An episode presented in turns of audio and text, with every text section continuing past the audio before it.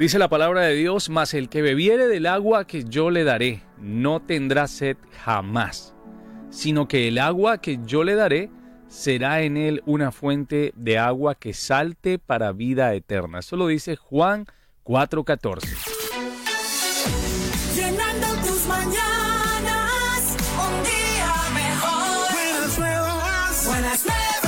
Familia, muy buenos días a esa hora de la mañana, empezando nuevo mes y le damos toda la gloria a Dios porque aquí nos tiene y hasta aquí nos ha traído hasta este primero de noviembre del año 2023. Ahora sí pueden empezar a sacar las lucecitas. Ahora sí usted puede empezar a decir, Dios mío, ¿qué quieres que haga para el próximo año? Desde ya. Es más, desde hoy. No espere hasta el próximo año. La gente procrastina y dice, el próximo año sí será mi año y no lo sabemos. No sabemos qué pasará el día de hoy. Solamente dale la gloria a Él, disfrútalo y dale toda la alabanza, la exaltación por un día más y por un mes al que nos permite llegar. Que hay que pagar, que hay que hacer, que la renta, que una cosa, que el otro, sí, pero estás con vida gracias a Él. Así que qué bueno sería de verdad este aplauso en esta mañana para nuestro Dios Todopoderoso que nos permite disfrutar del frío ahora que ha llegado aquí con todo su esplendor también a Memphis, Tennessee. Y la bienvenida para todos ustedes, no solamente a este nuevo mes, sino a través de los 105.5 FM. Pastor, buenos días. Buenos días, Ali. Buenos días a los que nos están escuchando. Y como tú decías, mañana fría. Ya. Súper fría. Sí.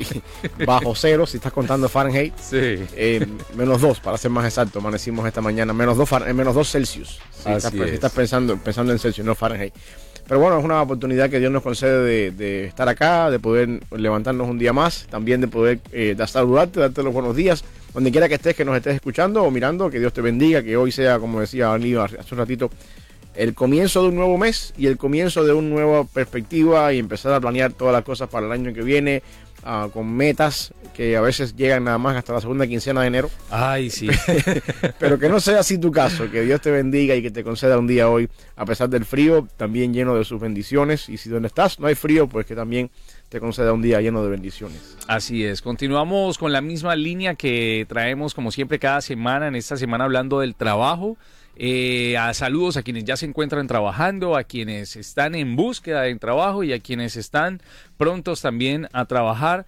Pidamos a Dios que dice su palabra que Él es fiel y justo también, no solamente para perdonarnos, sino también para escuchar nuestra oración. Si en estos momentos estás pidiendo por un trabajo o ese trabajo que tienes te está quitando el tiempo para Dios, también, ¿por qué no? Es bueno pedirlo, ¿no, pastor? Que, que Dios eh, provea un tiempo para también poderle servir a Él con todo el corazón y poder dedicarse, ¿no? Sí, el problema es que todo en la vida no es trabajo. Eh, uno tiene que balancear su, su vida, ¿no? El trabajo es parte de la vida y hemos dicho esta semana que no es para nada una maldición de parte del Señor. Dios nos creó para trabajar y reflejar su imagen mientras estamos trabajando, que es, que es parte de, de la razón por la cual Él nos creó a su imagen y semejanza. Pero al mismo tiempo también lo que viene como consecuencia del pecado es tener que vivir, ganarnos el, pan diario con el sudor de la frente, tener que vivir del trabajo. Y en ese sentido, eh, cuando uno se da cuenta que el trabajo nos da la posibilidad de alguna facilidad económica o de algunos recursos que no tenemos, entonces queremos dedicarle tiempo al trabajo y hacemos overtime, extra time y todos los time habido y por haber. Y ahí es donde se nos va un poquito el equilibrio y perdemos otras cosas o desbalanceamos otras cosas en nuestra vida. Y una de las cosas más importantes que uno tiene que luchar en la vida cristiana es precisamente por ese equilibrio, donde todas las áreas de tu vida que tienen que ver contigo y con tu familia y con tu ministerio y con tu trabajo y con lo que es tu vida en sentido general estén equilibradas y tú puedas de alguna forma darle un equilibrio o darle atención a cada una de ellas según cada una de ellas demanda sin dejar por fuera ninguna de ellas. Y para eso es importante un orden de prioridades, para eso es- también es importante una, una comunión estrecha con el Señor para saber dónde tengo que invertir más tiempo. Y por supuesto, lo más que todo es la, la- obediencia, ¿no? la disciplina de cada día dedicarle el tiempo necesario a cada una de estas cosas. Pastor, y que cuando trasladamos el tema del trabajo hacia el hogar, eh, como cristianos, ¿cómo debe ser nuestro trabajo? ¿Qué tipo de trabajo es el que tenemos que realizar en casa? Bueno, eh, si tú eres hombre y eres cristiano, obviamente, eh, tu responsabilidad en el hogar primaria es que en tu hogar, familia, esposa, hijos, eh, sobre todo esposa, hijo, que es la familia más cercana, tú seas el sacerdote del hogar, el, pastor del hogar, la persona que se encarga por saber que en la familia tenemos un tiempo en algún momento determinado de la semana donde juntos leemos la palabra del Señor, donde yo como hombre del hogar traigo la porción de la palabra, explico la palabra, oramos juntos y me preocupo por la edificación de mi familia. Eso es en cuanto a la familia general. Si eres esposo, también te corresponde velar por saber, ¿no? Y no es imponer, sino por saber y estar al pendiente de que tu esposa también tenga ese tiempo con el Señor. Uno como parejas y, y también cada cual individual. Eh, yo creo que esa función es primordial en el hogar. Nosotros pensamos muchas veces que la- la- el crecimiento de nuestra familia y la santificación de mis hijos y mi matrimonio se, se le debe a la iglesia el domingo o los días que estamos en la iglesia.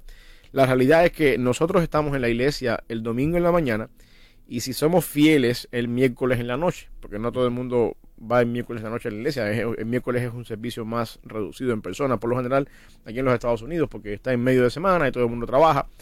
Pero bueno, si tú eres una- un cristiano regular, tú te reúnes todos los domingos en la mañana y te reúnes todos los miércoles en la noche, en el mejor de los casos. Y eso es una exposición a la iglesia y a la palabra del Señor de una o dos horas eh, por semana, lo cual en comparación con el bombardeo de información y de cosas que uno recibe a diario en la semana del mundo, es completamente inferior a lo que uno debería. Por lo tanto, yo no puedo como, como hombre del hogar pensar que la salvación o el crecimiento espiritual de mi familia depende solamente de la iglesia. Porque yo paso más tiempo de la semana fuera de la iglesia que en la iglesia. Por lo tanto, mi responsabilidad es velar porque todos los días haya de cierta manera ese encuentro con la palabra del Señor, esa, esa, ese crecimiento espiritual en mi familia. Yo tengo que velar por eso. Ahora, hay otro principio con respecto a esto, Ali. Yo quiero que esto quedemos claro en esto. Y es el principio que, que- que todo el mundo conoce. Nadie puede dar lo que no tiene. Entonces tú no puedes ser una persona en el hogar que te preocupes y que luches por la- el crecimiento espiritual de tu familia si tú no tienes nada que dar.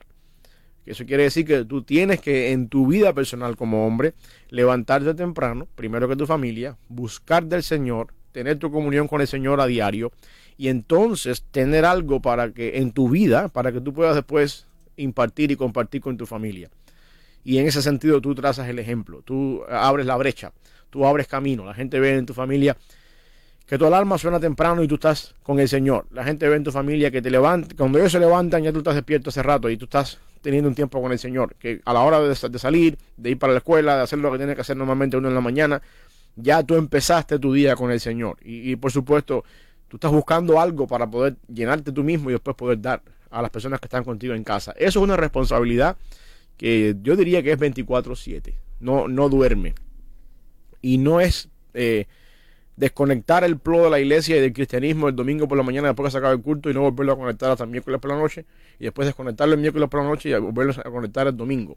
Porque entonces estamos viviendo la vida cristiana en, en secciones de tiempo. Un pedazo de tiempo el domingo, un pedazo de tiempo el miércoles y qué pasa durante la semana. O somos una cosa el domingo y una cosa el miércoles, pero durante la semana no, no pasa nada. Creo que es uno, es uno de los trabajos eh, también, digamos, más eh, enfocado. Eh, el tema de eh, cómo estoy yo trabajando dentro de mi familia. Eh, hablamos de que a veces trabajar o lo que el ma- mal, mal se entiende como ayudar en los quehaceres de la casa, ¿no? También. Sí. Sabemos que la mujer en eso obviamente nos lleva años luz, eh, no porque sea mujer, sino porque de una u otra forma ella se encarga un poco más, está más tiempo con los niños o sabe lidiar un poco más con ellos, mientras que uno como hombre está trabajando. O ahorita en el caso también de que eh, mamá, papá trabajan, eh, quien se encarga también o quien de pronto está más pendiente a la primera necesidad puede ser la mujer, a lo cual el hombre también tiene que Claro. entrar allí a... Claro. Y, y hay un equilibrio, porque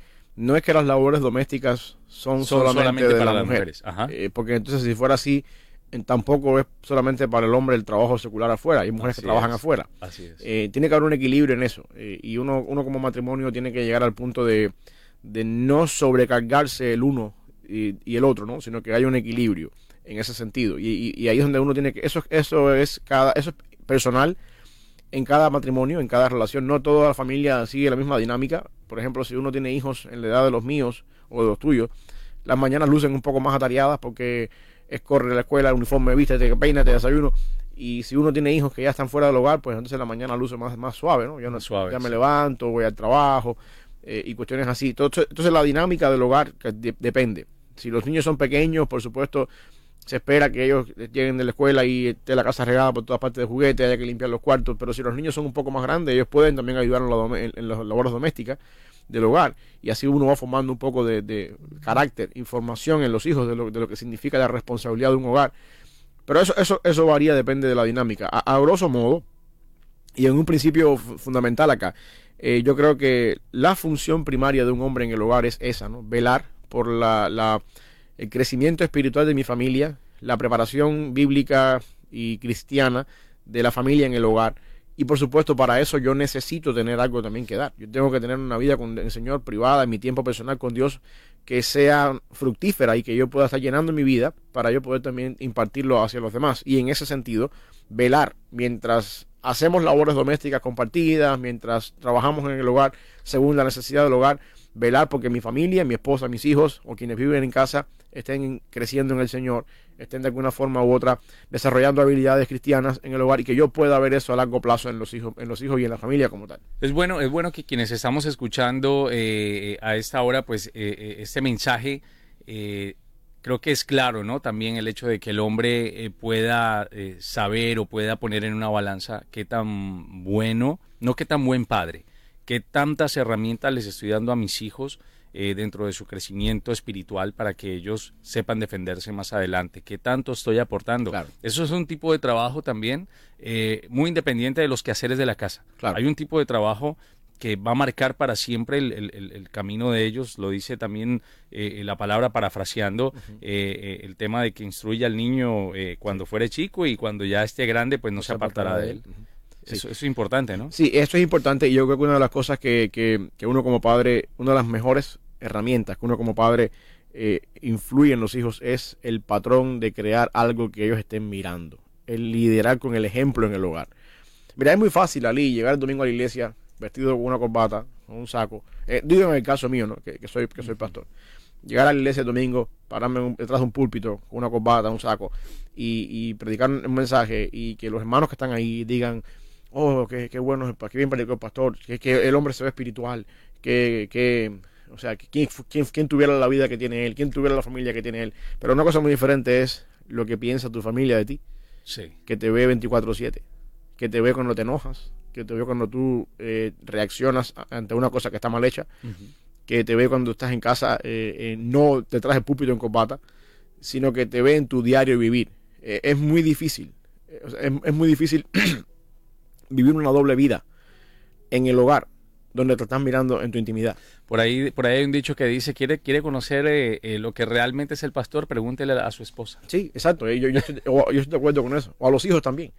O a Y, los y yo creo que tú, uno como pastor o como hombre de Dios, ¿no? Y aquí esto no solamente aplica para los pastores. Digo los pastores pues, porque yo soy pastor y me toca de cerca.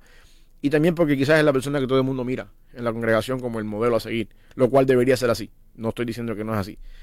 Pero lo que quiero decir es que a medida que tu responsabilidad en el hogar, en la vida cristiana crece, se espera que tú aprendas a modelar eso en el hogar.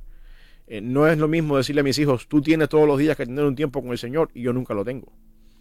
Sí. Y, cuando, yo lo puedo decir desde el púlpito, tú tienes que tener todos los días un tiempo con el Señor y se lo puede creer la iglesia, aunque yo no lo tenga, porque ellos no viven conmigo. Pero cuando yo estoy en mi casa y yo le digo a mis hijos, tú tienes todos los días que tener tu tiempo con el Señor y yo no lo tengo, ¿con qué moral voy a hablar? Todavía en la iglesia donde no viven conmigo las personas, pudiera yo tener una doble vida y engañar a alguien, pero es que en mi casa yo no lo puedo hacer.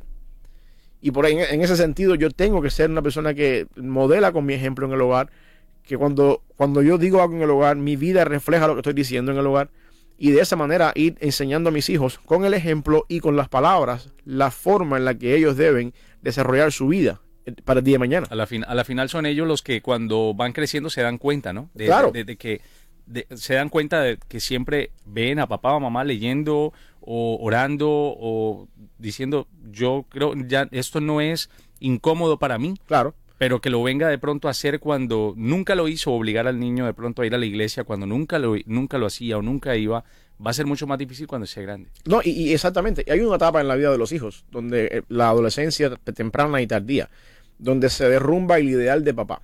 Eh, los hijos pasan por esta etapa donde mi papá está equivocado, está la, está, está la antigua, ya no está obsoleto, yo estoy vivo en otra onda. Todos los adolescentes pasan por esa etapa de la vida. Y yo creo que eso es parte de lo que dice Proverbios, que la, la necedad está ligada al corazón del, joven, porque uno no tiene experiencia y de alguna manera u otra eh, vive en, esa, en ese nivel de, de- de atontamiento y piensa que, todo, que tiene toda la experiencia del mundo y al final de la jornada lo que hacen es meter la pata en lo que quiere que hacen. Y hay una etapa en la vida donde los hijos cuestionan todo lo que los padres hacen. Y eso es normal. Uno tiene que aprender a lidiar cuando tiene hijos adolescentes, que hay una etapa en la vida donde hay cierta rebeldía, donde hay ciertas cosas que, que todo se cuestiona, todo se critica, todo está mal hecho. Pero al final cuando a los hijos les cae el 20, como dicen en México, y ya se van del hogar y tienen su propio hogar y tienen sus propios hijos, empiezan entonces a traer a la memoria, mi papá nunca dejó de orar por las mañanas. Mi papá siempre cuando yo hacía tal cosa me pasaba tal cosa. Pero yo tengo una experiencia cuando mi hija más grande nació. Y seguro este programa mi papá lo va a ver después en un momento. Pero ellos, ellos nos ven, no nos ven en vivo, pero nos ven después en, en- en diferido. Cuando mi hija más grande nació, estábamos eh, parados mi papá y yo detrás del vidrio que te ponen, la niña está del otro lado en una, en una cuna, estaba ahí con la luz esa que le ponen para agarrar la temperatura del cuerpo. Mi papá está del lado acá conmigo y me dice, está bonita la niña, se parece a ti, tal, tú sabes, todas esas cosas. Y me dice mi papá estas palabras que a mí nunca se me olvidan. Y las llevo conmigo hasta el día de hoy, después de 12 años, 11 años que tiene mi hija. Me dice, ahora tú vas a entender muchas cosas que no entendías antes que fueras padre. Cuando, cuando empezabas a lidiar con la, con la, con el, con la paternidad. Y yo me quedé así, sí, está, ok, está bien. Y luego me dice algo más. Me dice, y ahora yo voy a saber si hice contigo un buen trabajo. Porque yo voy a ver cómo tú vas a educar a esa niña. Y yo voy a evaluar si mi trabajo como padre contigo fue correcto. Y eso marcó mi vida para siempre. Porque es verdad que en mi tiempo de adolescencia, yo, soy el mayor de dos hermanos, eh, muchas veces cuestioné lo que mis padres hacían en esa adolescencia temprana, temprana y tardía, donde uno es rebelde y piensa que se la sabe toda. Muchas veces, ¿por qué mis padres actúan así? Pero ahora, después de, de 11 años en este mundo de la paternidad, donde Dios me ha permitido tener que criar dos niñas, eh, puedo ver muchas cosas. Y puedo agradecer muchas cosas. Muchas veces cuando mi padre se quitó el cinto, muchas veces cuando eh, las cosas no se hacían como yo quería y me tocaba pagar las consecuencias, ahora yo puedo ver y puedo decir, bueno, mis padres tenían razón.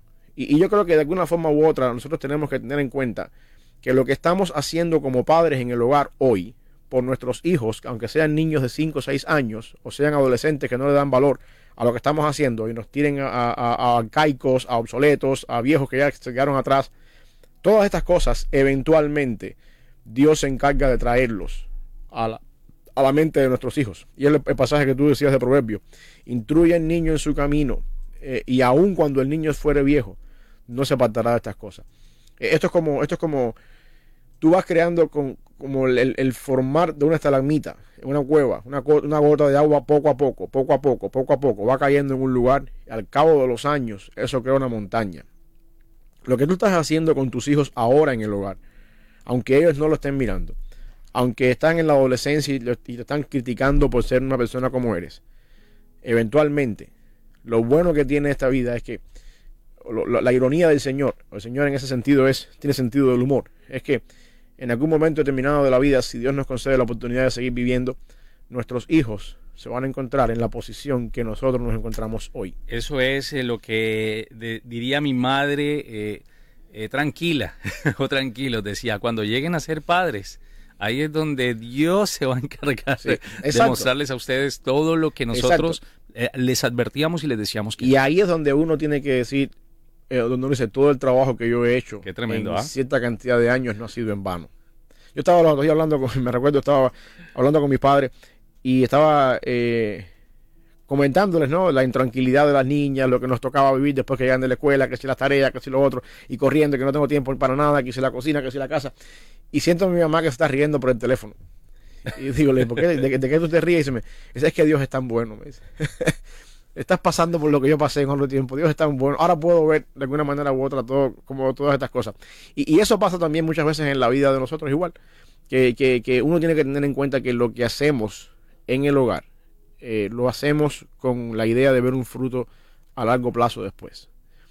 Y es nuestra responsabilidad. Yo no puedo pretender que el pastor de mi iglesia sea el responsable del cuidado de mis hijos. Yo no puedo delegar la educación cristiana de mis hijos a la clase de escuela dominical de domingo por la mañana, donde pintan el arca de Noé. Eh, yo tengo que luchar por eso. Yo tengo que trabajar por eso. Y el principio es que yo no puedo dar lo que yo no tengo. Por lo tanto, yo necesito a diario llenarme yo para poder después llenar a otras personas. Esto es como la- la- las mascarillas de, de respiración en los aviones. Te pones primero la tuya para tener la capacidad de ayudar al que esté al, al- al lado tuyo. Así pasa igual. Tú no Es- puedes dar lo que tú no tienes. Este tipo, este tipo de temas no le gusta mucho a todo el mundo, ¿no? Este, este es de esas, eh, tal vez, predicaciones que incluso muchos pastores evitan también dentro del púlpito porque sabe que eh, más de uno puede sentirse eh, y puede empezar a, a- a valorar eh, qué tan buen eh, padre o qué tan buen trabajo viene cumpliendo dentro de casa. Hoy hablando dentro del trabajo. Y mira que hablar de trabajo en casa eh, no solamente nos lleva a lavar los platos, a lavar la ropa o recoger los juguetes. Nos lleva a algo mucho más importante. Claro. ¿Cuál es nuestro trabajo realmente con nuestros hijos? Claro. Y, y esa es la parte donde, como tú decías, no hay, este es el tipo de predicación que no todo el mundo quiere escuchar. Y ese es el tipo de predicación que uno le hace temblar las piernas cuando dice, oye, mis hijos tienen 12, 15 años y yo he perdido 12, 15 años de mi vida en hacer cosas que no tengo que hacer. Este O- es el tipo de predicación donde, perdóname, donde los hijos miran a los papás. Sí, pero, pero yo, yo quiero que tengamos en cuenta algo con respecto a eso, Ali, porque nosotros vivimos en un mundo donde nos gusta escuchar lo que queremos escuchar. Sí. y, y yo encuentro una conexión muy estrecha. De hecho, yo lo tengo fresco porque estoy trabajando en eso para el mensaje del domingo. Una conexión muy estrecha entre el amor y la enseñanza en la palabra del Señor. ¿A qué me estoy refiriendo con esto? Eh, cuando una persona ama, uno enseña. Y la enseñanza en la Biblia está estrechamente conectada con el corregir, con el reprender, con el redaguir, con el instruir en justicia, según Pablo Timoteo. Por lo tanto, un pastor que te dice a ti, oye, tú vas por el mal camino en este sentido, y tienes que corregir esto, te está amando. Hay amor cuando una persona está corrigiendo a alguien. El, ejemplo más claro lo tenemos nosotros en, en, el Salmo 23, la parábola del buen de, la, del Salmo del buen pastor. En el versículo 2 dice, me, me, am, en, pastos delicados me hará descansar, me pastoreará en pastos delicados junto a aguas de reposo hará, algo así, dice así, los pastos delicados y el agua de reposo, es lo que quiero hacer énfasis en este versículo 2 del Salmo 23. La idea es que esas cosas tienen que ver con alimento. El pasto delicado y el agua de reposo son lo que lo- donde el pastor lleva a la oveja para que la oveja crezca con una nutrición sana. Y, y por lo tanto, eso es la instrucción bíblica. Nosotros estamos en necesidad de- de- desesperadamente, Ali, de, de pastores y de iglesias que enseñen cómo tiene que lucir una, un hogar cristiano. No solamente que lo digan desde atrás del púlpito, sino que lo modelen en sus casas, que lo modelen en la iglesia. Que la iglesia pueda ver, así es como luce un, hogar cristiano. Estamos en una sociedad donde el, el mundo, el mundo secular nos está diciendo cómo debe ser la familia. Esto, esto no funciona para nada como la Biblia dice que debe ser la familia. Nosotros vivimos en un mundo donde hoy en día se están abogando por leyes donde los hijos, hijas, hijas mujeres pueden abortar un embarazo no deseado sin tener que contar con los padres. Hijas que viven bajo el techo de sus padres, que todavía son mantenidas por sus padres, que están haciendo cosas que no deben hacer y entonces después tienen el auspicio legal para hacer procedimientos médicos sin ni siquiera contar con los padres. Eso es, una, eso es una- algo que yo creo que, debe- de- que nos estamos alejando completamente de lo que es el patrón bíblico de lo que es un hogar. Nosotros estamos en necesidad de pastores, de líderes de iglesia, de cristianos que modelen y que enseñen cómo luce un hogar cristiano. Más todavía cuando nuestra sociedad está cada vez más lejos de lo que significa ser una sociedad cristiana y de principios cristianos. Y esa es la única manera en la que lo podemos hacer es a través de la enseñanza y a través del modelar. Por lo tanto, eh, una de las cosas que yo te estoy eh, soltando acá y te estoy eh, poniendo a pensar, si tu pastor es una persona que se para en el púlpito y predica y te duele la predicación y te corrige y te enseña y te ofende por lo que dice desde el púlpito, Ahí es. agradece a Dios por eso. Agradece a Dios por eso. Juan el Bautista fue considerado el mejor de los, de los profetas Y Juan el Bautista le decía a la gente víbora, generación de víbora. Sí. Todavía yo no he llegado a decirle a nadie en la iglesia víbora. Entonces, eh, no, no, estoy, estoy- poniendo un ejemplo. O sea, la idea es que uno tiene que aprender a valorar las personas que te enseñan, porque hay amor cuando una persona enseña. La Hay- enseñanza hay y el amor amor. van de la mano. Hay amor en la persona que te dice la verdad Claro. y que claro, no te engaña. Claro, y lo que sucede es que nosotros tendemos a cuando me ofenden, o cuando no me gustó, me retiro. Aquí no vengo más. Este que sabe de mi vida. ¿Cómo se atreve a pensar de mí esta, de esta manera? De- mira, déjame decirte algo.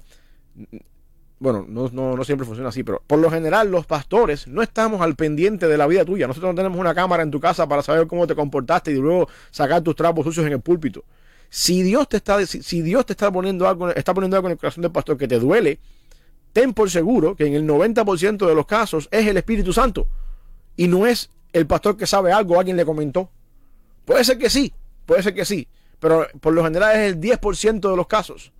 Mayormente Dios está obrando en tu vida a través de la corrección de una persona que el mismo Dios ha puesto allí y le ha dado las capacidades para predicar su palabra de manera que tú seas corregido, instruido, redarguido. ¿Por qué razón? Porque Dios te ama y en el amor de Dios a tu vida está implícita la corrección.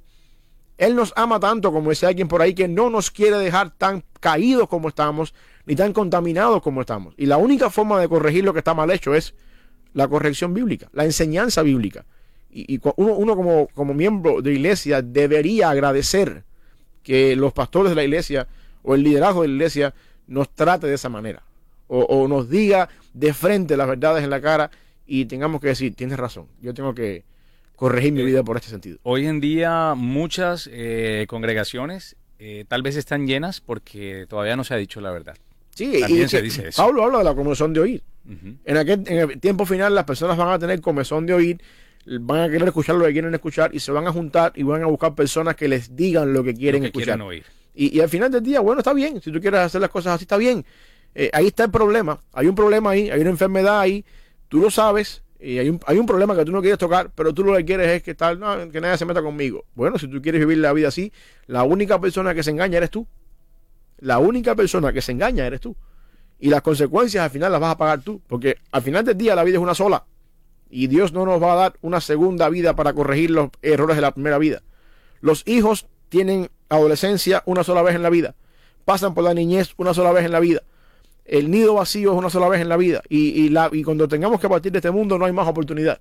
Y tú no quieres, tú no quieres desperdiciar el tiempo que Dios te ha dado, eh, aún así sabiendo que estás equivocado y no corregir lo que está mal hecho. Hay gente que cree que todo lo que tenemos hoy eh, va a estar para siempre o, cree que todo lo que modelamos o lo que tenemos eh, es eterno y no hay nada eterno sino la vida en Cristo. Eh, es, es la única seguridad que tenemos nosotros como cristianos, pero hay gente que se aferra a lo que ahora tiene materialmente hablando y a lo que ha conseguido a través de un trabajo y a lo que cree que ha hecho porque hay personas que creen y eso es el, el peor error que puede tener un cristiano, pastor, definitivamente es creer que es demasiado bueno Sí. o más bueno que los demás, sí. sin saber cuál es el peso que Dios tiene eh, en la balanza con, con esa idea concebida o preconcebida que tiene. Sí. Vamos a ir a una breve pausa, ya estaré de nuevo con ustedes, estaremos acompañándoles con ese tema, pero me gustaría que ustedes también dieran su opinión a través de nuestro Facebook.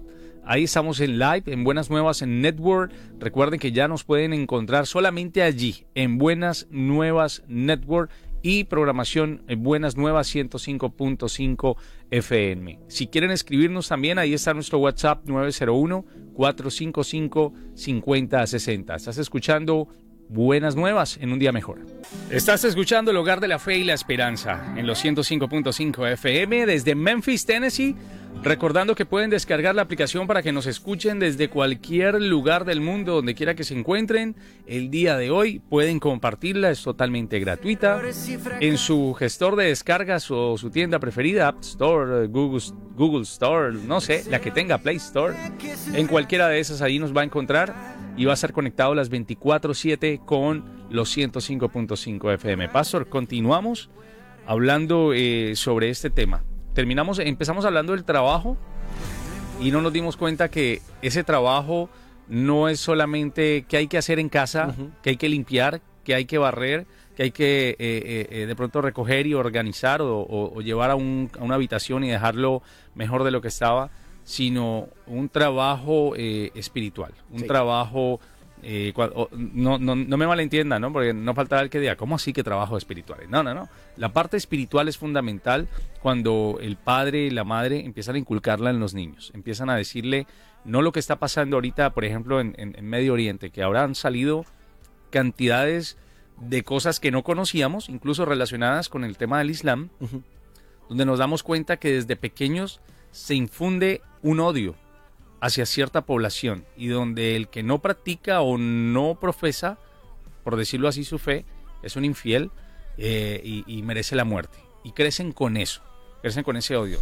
Eso quiere decir que la semilla que nosotros ponemos en nuestros niños, eso es lo que en un futuro ellos también van a empezar a sembrar en los demás. Sí, y eso es lo que tú quieres lograr, ¿no? Que sea la semilla correcta para que pueda dar el fruto correcto. Y esa es la parte que hemos estado hablando toda esta mañana, la importancia que tenemos en el hogar nosotros como sacerdotes del hogar, como pastores del hogar.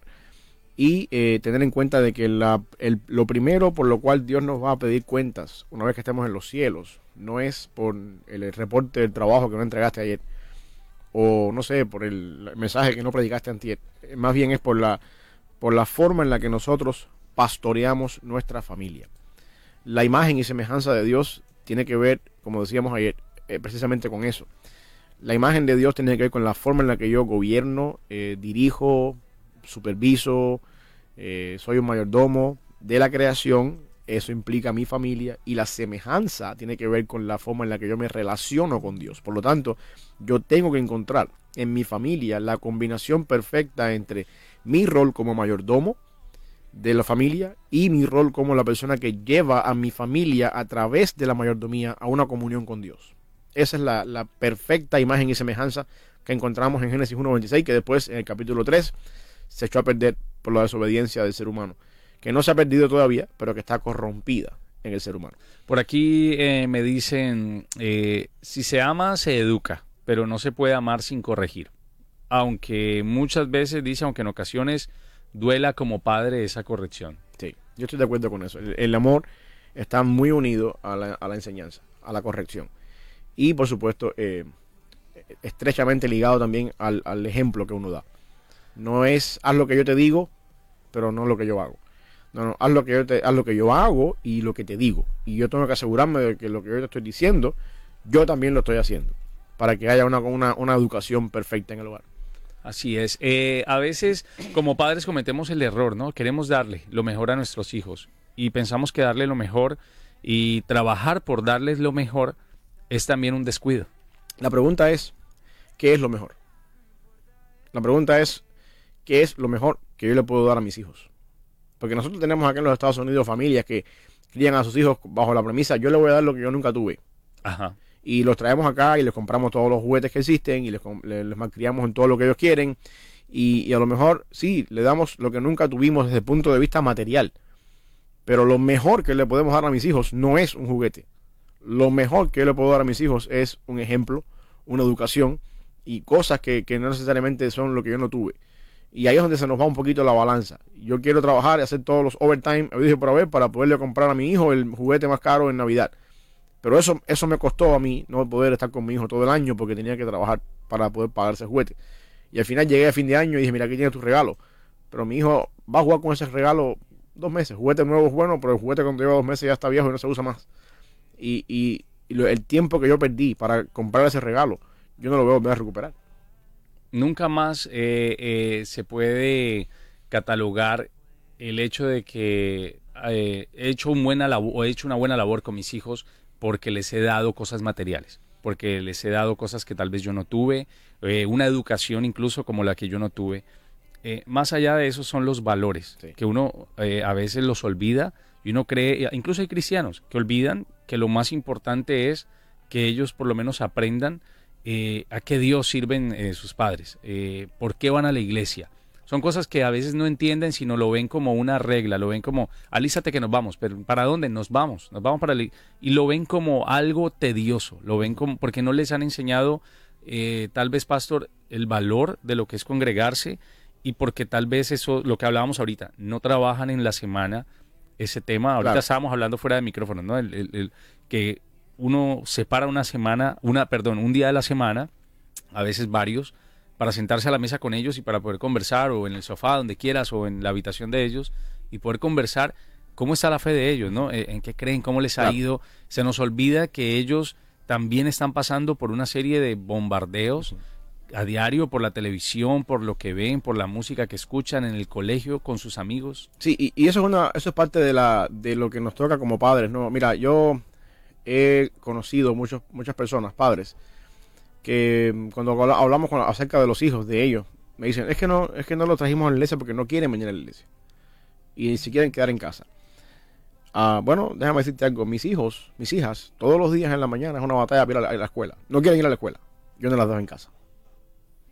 Tienen que ir a la escuela. Tienen que ir, Tienen que ir a la escuela. quieran Eh, o no. Sí, hay, hay momentos en la vida, Ali, donde, donde los niños no tienen la, la determinación de, de terminar, va a que la redundancia, ¿no? Nada. Hay momentos en la vida donde usted va porque usted va. Y hay momentos en la vida donde no se tiene que am, dar muchas explicaciones. Hay momentos en la vida donde uno como padre tiene, aquí las cosas se hacen así. Cuando seamos mayores de edad y tengas tu, tu, tu responsabilidad. Cuando no esté bajo este techo. Sí, pero el problema es el siguiente, porque a veces, a veces hablamos de que cuando yo no esté bajo este techo, haz lo que tú quieras. Y es verdad, eso va a pasar. Pero si mientras usted estuvo bajo mi techo, yo te formé hábitos y te formé principios y te enseñé cosas y disciplina, posiblemente cuando tú no estés bajo mi techo vas a hacer lo que te enseñé. No sé si me van a entender aquí. Yo sé que hay un momento en la vida donde los hijos tenemos que decirle, mira, la iglesia es importante y sentarnos a conversar y razonar y hablar y darle algunos argumentos. Pero hay momentos en la vida donde uno como padre tiene que poner su autoridad. Y, a mí me, a mí me, me, me, me choca cuando yo converso con el padre de un niño de 5 o 6 años y me dice que no, no viene a la iglesia porque el niño no quiso ir a la iglesia. 5 o 6 años. Usted ni siquiera se sabe limpiar todavía. ¿Cómo tú vas a determinar, cómo tú vas a terminar, a determinar lo que tú quieres o no quieres? Pero es lo que estamos viviendo hoy. Hoy un niño de seis años, eh, eh, como dicen los, lo- lo- los llamados psicólogos eh, ahorita del bienestar o de la parte saludable de, en el crecimiento intelectual del niño, que el niño puede decidir o definir qué se siente y cómo se siente a los seis años. Sí, bueno, eso Es increíble. eh, está bien. Eh, eh, hay que ver si los psicólogos tienen la capacidad Eh, para entender sí. ot- otras cosas. Yo estoy muy en contra de esa psicología. Eh, eh, el problema es que la Biblia dice que la, la, la necedad, lo decía ahorita, la necedad está ligada al corazón del niño. Los niños, los adolescentes necesitan la dirección, la corrección, el formar hábitos. Y tú quieres aprovechar los 18, 19 años, 20 años que Dios te da con tu hijo bajo el hogar para formar principios, eh, hábitos, para formar de alguna manera patrones en la vida de tus hijos, para que el día que tus hijos salgan del nido, tú te sientes con tu esposa en el nido y digas, mira qué bien, nos- qué bien la hicimos, mira cómo va, es responsable en el trabajo, mira cómo le hace, y puedas disfrutar de lo que tú creaste. Esa es la parte donde dice la Biblia que los hijos son como saetas en manos del valiente que, que uno llegó hasta aquí con ellos, los soltó y uno se sienta ahora a ver dónde cae la saeta. Pero si tú, no, nunca en la vida formaste nada con ellos o en casa le dejaste hacer lo que ellos quisieran hacer y nunca formaste con ellos disciplina, estamos creando un problema. Y una de las cosas que nosotros no entendemos, Ali como padre, es que nosotros no criamos a nuestros hijos como un regalo que Dios nos da para siempre. Nosotros tenemos que tener en cuenta que nuestros hijos se crían para la sociedad mi hijo va a salir de casa el día de mañana y va a ser un problema en la sociedad o un beneficio en la sociedad. Y eso depende de la forma en la que yo lo formé en el hogar. O, es mi hijo mañana un delincuente, o es mi hijo mañana una persona de bien en la sociedad. Eso depende de la educación que yo le di en el hogar. Eso depende de la forma en la que yo lo, corregí, lo enseñé, si me quité el cinto de vez en cuando. Y si nosotros entendiéramos que mi hijo no es el niño lindo de papá, que va a estar toda la vida conmigo, el muñeco hermoso de mamá o la muñeca hermosa de papá, sino que va a ser el día de mañana el posible delincuente, el posible asesino en serie en la sociedad, o la posible juez de la Corte Suprema, o el posible alcalde de la policía de la, ciudad, entonces yo tendría un poquito más de cuidado a la hora de educar a mis hijos. Entonces, cuando un niño de 5 años me dice, hoy no quiero, bueno, a mí no me importa que tú no quieras, usted va, porque tienes que ir, porque con 5 años usted no tiene el derecho para determinar nada aquí todavía.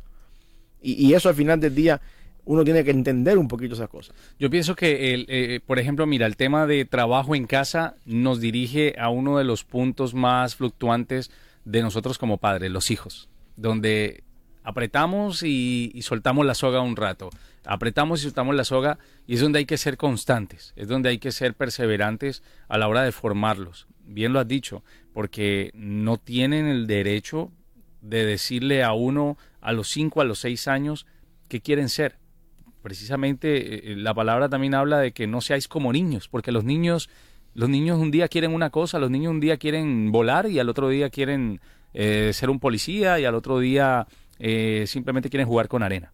Sí. Entonces, es el hecho de, de que todo este tema, por ejemplo, me doy cuenta que eh, el, el trabajo en casa nos ha llevado a una de las partes más importantes y tal vez más descuidada, que es el- el- el- los hijos. El tema de la paternidad. El tema de la paternidad. Y todo eso, Ali, también. Dicen tiene- por aquí, o qué ropa quieren usar a los cinco años, por Sí. ejemplo. Ya, ya le quieren decir a uno, porque la televisión les está enseñando cómo se debería vestir un niño a los cinco años. Sí, es verdad. Es- esa, parte, esa parte también es importante. Más Ya estamos más- lidiando Más sobre con eso. todo con la onda LGBT. ese Nosotros ya estamos Sí. lidiando con eso. Y, y hay algo importante con respecto a eso, Ali. Yo creo que, que, que quizás eh, pudiéramos continuar en esto mañana, viendo el tiempo que tenemos. Sí. Todo esto tiene mucho que ver en la forma en la que yo fui formado en el hogar. Cuando yo vengo de un hogar con disciplina, cuando yo vengo de un hogar donde hubo corrección, donde hubo amor, donde hubo estas cosas desde el punto de vista bíblico, a mí se me hace más fácil lidiar después con mis hijos cuando yo tengo que pasar por esa etapa. Y esta es la parte importante donde yo digo, donde yo estoy, ah, donde yo batallo, ¿no? Y sufro en las iglesias en nuestro contexto hispano en Memphis, Tennessee, que por lo general están compuestas de cristianos de primera generación. Cristianos que llegan a Memphis, Tennessee, llegan a Estados Unidos y vienen de un contexto donde no son cristianos, donde la familia de ellos, el padre tiene hijos regados por ahí, donde eh, iban a primera comunión, pero solamente iban a la iglesia una vez a la semana, una vez al año, y no hay una vida, no hay una vida cristiana, donde, donde estamos lidiando con una familia cristiana de primera generación, donde todo lo que a mí me enseñaron en mi vida, en mi rancho, en mi- mi país fue a trabajar. Y me hicieron un trabajador, pero no me hicieron un hombre de Dios. Eso se hace más difícil. Estos principios que estamos hablando nosotros ahora se hacen más difíciles cuando yo nunca tuve un patrón de un padre cristiano en mi casa.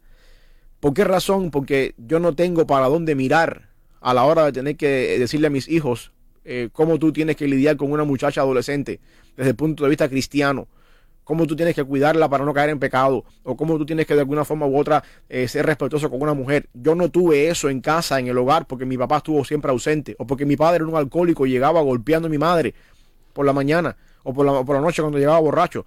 Esas cosas, cuando uno viene de un contexto que, dicho sea de paso, es la mayoría de las personas que tenemos nosotros en nuestras iglesias hoy en día, al menos en esta ciudad. Personas que yo les llamo cristianos de primera generación, que están empezando a, darse cuenta por la palabra del Señor, toda mi vida fue un desastre. En el sentido de que mis padres no eran cristianos, no me enseñaron los principios correctos. Sin embargo, Dios en su misericordia me ha traído hasta aquí, me ha dado la oportunidad de conocerle, y entonces ahora es donde tenemos que empezar a aplicar todas aquellas cosas que dice Pablo a segunda de, de, de Corintios 5, 17. Si uno está en Cristo, nueva criatura es. Las cosas viejas pasaron, todas son hechas nuevas. Yo tengo que empezar a derribar lo que le llama mucho, lo que le gusta mucho decir a las iglesias carismáticas, las cadenas de maldición que no es necesariamente una cadena de maldición en el sentido de que estoy pagando la culpa de mis padres, sino que son conductas aprendidas. Yo soy una persona alcohólica porque mi padre era alcohólico. Yo golpeo a mi esposa porque mi padre golpeaba a mi esposa. No es porque yo estoy pagando la maldición de mis padres en mi vida. Lo que quiero decir es que nosotros venimos con un contexto de nuestras familias, si no era cristiana la familia, venimos con un contexto completamente equivocado y torcido. Y cuando venimos a Jesucristo, tenemos que decir, conmigo se acaba esto. Conmigo se acaba esto. Yo no voy a seguir el patrón de mi padre alcohólico.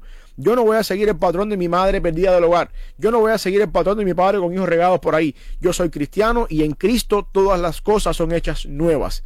Ahora, la pregunta es, nosotros como iglesia, equipo pastoral, cuerpo de Cristo, tenemos que tener en cuenta que nuestra membresía viene de un contexto por lo general donde son cristianos de primera generación y tenemos que proveer los medios para decir así es un padre cristiano, así es un esposo cristiano, así es una madre cristiana, así es un hijo cristiano, y empezar a enseñar estas cosas a nuestra iglesia para derribar esas, vamos, vamos a llamarle conductas aprendidas, Ajá. más bien, que, más bien que cadenas de maldición. Conductas aprendidas en el hogar que van, van siendo cada vez peor y peor y peor y peor y peor. Y entonces nosotros como iglesia tenemos que decir, hey, aquí hay una responsabilidad, aquí hay un problema, tenemos que empezar a modelar, a enseñar y enseñar eh, en amor, porque el, amor y la enseñanza, como hemos dicho en este programa, van de la mano. Yo te amo porque te enseño. O te enseño porque, porque te amo, porque quiero cambiar en tu vida cosas que desde el punto de vista bíblico no están bien y las quiero poner en tu vida. Y entonces tú tienes que tener la suficiente madurez espiritual para decir, mi vida es un asco hasta este momento y lo que yo tengo, lo que yo he recibido de mis padres hasta ahora para nada sirve. Sí, fueron muy buenos, me enseñaron a trabajar, me enseñaron a, me enseñaron a, a- a- lo que yo tengo, pero desde el punto de vista cristiano no me enseñaron lo correcto. Los quiero, los amo, los perdono, ellos estaban en su ignorancia y lo mejor que puede hacer- pasar para ellos es que vengan a Jesucristo, pero si uno está en Cristo y tiene la luz y sabe lo que dice la Biblia, mi responsabilidad es decir, yo no puedo educar a mis hijos en la misma ignorancia que me educaron a mí. Yo tengo que cambiar y tengo que romper esa línea. Eso sería darles un mejor nivel eh, de estudio, incluso. Oh, sí. Un mejor nivel de, de educación. Claro, Desde claro. casa. Eso sería, por supuesto, eso sería traer la palabra de Dios al hogar. Abrirle los ojos. Eso sería, por supuesto, como decimos también nosotros en lo que hablamos hace unos días, la semana pasada, en el proceso de la santificación, que el Espíritu Santo y la palabra de Dios empiece a penetrar mi vida en todas las áreas de mi vida. Mi paternidad, mi vida de esposo, mi vida de, de- hombre, mi vida eh, como trabajador en la empresa, mi vida con mis cosas internas, mi enojo. Toda la vida cristiana completamente es una vida de completo discipulado donde yo voy rindiendo a la voluntad del Señor todas las áreas de mi vida. Y la iglesia es el lugar, el taller de, entrenamiento donde yo proveo los medios y la enseñanza para moldear todas las áreas de mi vida a la imagen de Cristo. ¿Y sabe qué es lo que pasa con eso? Que nunca terminamos de moldear todas las áreas de la vida a la imagen de Cristo. Porque en el momento que pensamos que ya podemos, tenemos ciertas herramientas para lidiar con un niño pequeño y empezamos a trabajar, nos damos cuenta que el niño no es pequeño, ahora es un adolescente. Y ya las herramientas que yo tenía para un niño pequeño no son las mismas que para un niño adolescente. Entonces yo tengo entonces que luchar ahora por buscar nuevas herramientas para lidiar con un adolescente. Y cuando tenga las herramientas para lidiar con un adolescente, ya mi hijo dejó de ser adolescente. Y ahora yo estoy en el nido vacío. Y me di cuenta que mientras estaba luchando con mi hijo adolescente, nunca, nunca le di tiempo a mi vida con mi esposa. Y, y la vida cristiana Y se es... te fue el- el- el- ese momento. Exactamente. Y después se van los niños de casa por quien hemos estado luchando y nos quedamos, la- mi esposa y yo en la casa como dos extraños en el hogar. Y ahí tú y yo quiénes somos. Porque todo, todo redundaba al lado del niño. Al el lado niño, de el niño, el niño. Cuando el niño no es. está, vienen los divorcios. Hay una gran estadística de personas que de, de divorcios que, han, que han- llegan al divorcio, parejas que llegan al divorcio, en el tiempo del el nido vacío. Cuando los chicos ya Cuando se van. Dice, bueno, y ahora yo, dos extraños. Una mochila y me voy, papá. Toda la vida hemos estado aquí criando a este muchacho, ya se fue para la universidad, nos quedamos tú y yo y nunca en la... ¿Quiénes somos? Dos extraños. Y, y es lo que digo, todas las áreas de la vida necesitan discipulado en cierta etapa en que nos estamos viviendo. Y esa es la función de la iglesia, esa es la función nuestra como ministerio. Y nosotros nos toca proveer ese medio en talleres de matrimonio, en talleres de hombre, en talleres de mujer, en talleres de madre soltera, en talleres de viuda, en toda esta cantidad de cosas, en, en conferencias, en enseñanza, en todas estas cosas, porque la vida cristiana se trata de yo rendir y someter todas las etapas de mi vida a la voluntad y señorío de Cristo. Eso es la meta final. Y uno como hombre es parte, por supuesto, de juega un papel importante en ese, en ese rol, ¿no? De, de llevar a mi familia hacia ese nivel. Pastor, queda mucha ropa sucia por lavar en cuanto a este tema y mucha eh, tela por cortar, diríamos, para que no suene tan, tan así, tan escueto. Pero eh, el tema es que eh, me gusta mucho y, y- lo que hace Dios, ¿no? El tema del trabajo en casa, uno diría o las mujeres dirían, ay, sí, es que el hombre no nos ayuda. O es que, o el hombre viceversa, ¿no? Es que ella, como trabaja y la casa está hecha un despelote. Más allá de todo lo que se tenga que hacer en casa, que es más por orden eh, que por cualquier otra cosa, como está la casa, está a veces el corazón o la vida de uno. Eh, el- lo más importante y lo que uno muchas veces desestima es cómo están mis hijos, cuál es el trabajo que yo he hecho con mis hijos. Papá, mamá se han sentado de pronto a decirle al niño en la mesa, eh, eh, digo niño que ya tiene 11 años y puede responder, o puede, un niño ya de 9 años puede responderte sinceramente eh, cómo se siente y cómo han sido estos nueve años allí de pasajero eh, eh, con ellos. eh, para poderse eh, cuestionar qué están haciendo, ¿no? De qué manera vienen enseñando, cuáles son las prácticas que están realizando en casa y por qué el niño hoy en día puede ser o no ser en el colegio y fuera de la casa una persona totalmente diferente. Sí, y eso, eso es importante, para eso es importante ese, ese círculo de hermanos en la fe, donde venimos y oramos y tenemos un tiempo donde hay familias que tienen niños de la edad de mis hijos y conversamos, ayer mi niño pasó por esto, ah, mira, yo hice esto, deberías probar esta opción, y oh, qué bueno, mira, sí, y también esta otra opción, y esa, esa, esa hierro que se pule con hierro, eso, eso la- solamente lo puede lograr la iglesia. No lo sabemos todo y, y podemos aprender de otras experiencias Claro. que le han pasado a, a- a cada o cada persona es tiene su vivencia, pero podemos aprender de lo que ha llevado a que los hijos de esa persona puedan de pronto en algún momento haber entendido el propósito de la palabra en su vida, haber sido un poco más organizados, muchas situaciones, pero eso lo vamos a continuar el día de mañana para aquellos que están conectados. Saludos a José Luis, dice, debemos tomar lo bueno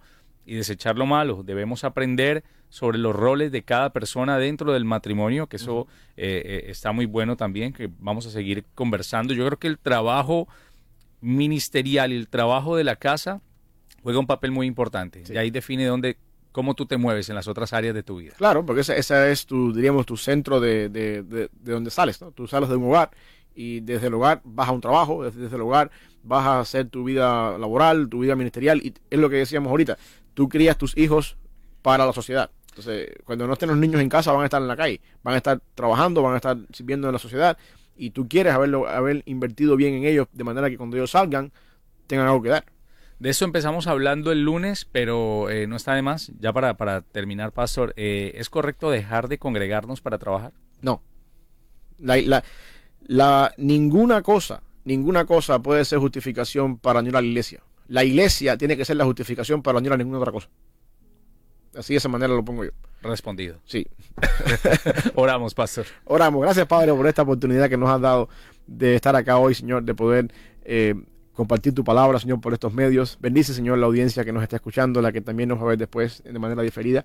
Gracias por la oportunidad de tener esta oportunidad, una vez más, eh, de abrir los micrófonos y de traer, oh Dios, tu palabra a los que nos escuchan. Es una bendición, Señor, poder ser usado por ti, poder servirte, Señor, de esta manera. Te pedimos que si en algún momento nosotros hemos sido infieles a tu palabra o no hemos honrado tu palabra, como tú demandas, Señor, que tú nos perdones, que tú nos traigas convicción de pecado en nuestra vida y que nos ayude, Señor, a poder cada día venir delante de ti y de estos micrófonos con el compromiso de que lo que decimos aquí y lo que hacemos aquí tiene repercusiones para la eternidad en las personas que nos están escuchando. Te pido una bendición especial para el colectivo de esta emisora, Señor, que cada día hace posible esta bendición. Gracias, Señor, por la bendición de, de poder ser parte de este equipo.